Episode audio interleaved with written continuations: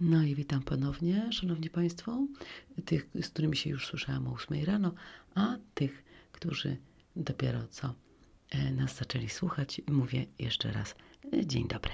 Katarzyna Łochańska przed mikrofonem, felieton ulotny i w dzisiejszym felietonie, proszę Państwa, taka mała refleksja dotycząca tego, co on gdzieś bywało, a dzisiaj dostrzegamy.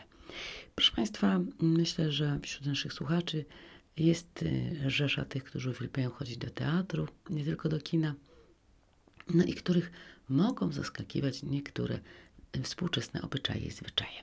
Proszę Państwa, i przywykłam do tego, i tak byłam wychowywana, że teatr jest miejscem, no prawie że świętym, świętym miejscem kultury. E, miejscem, w którym e, po pierwsze obowiązuje określony strój, określone zachowanie, no i Cóż, coraz częściej e, rozczarowuję się, bo teatr stał się trochę takim miejscem, szanowni państwo, jak kino. Mm, na spektakle teatralne dzisiaj w teatrach można wejść z lapką wina, z kawą, e, można się spóźnić i wejść w trakcie spektaklu i to mnie nieco, proszę Państwa, tak deprymuje, ponieważ zawsze mi się wydawało, że owe słynne trzy dzwonki to znak, że zamykają się drzwi i nikt już nie wchodzi. No i tuż przed Nowym Rokiem byłam na spektaklu, y, właśnie podczas którego nieustannie kręcili się spóźnialscy. Kwadrans akademicki to nic, proszę Państwa. Oni po prostu przychodzili wtedy, kiedy chcieli, wychodzili wtedy, kiedy chcieli, przynosili sobie, no właśnie, drinki, lampki wina i inne napoje i w ten sposób oglądali spektakl. Wydaje mi się, proszę Państwa, że mm, te dwie godziny w teatrze z antraktem naprawdę da się wytrzymać, nie przynosząc sobie popcornu, chipsów i napojów i że można te dwie godziny naprawdę poświęcić na raczenie się grą aktorską.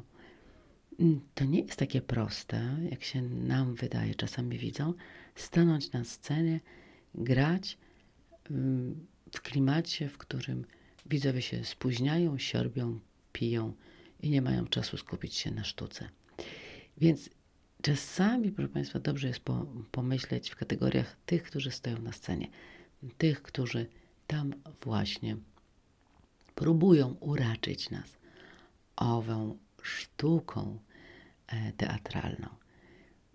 No i zmienia się, myślę, też e, podejście do e, stroju teatralnego.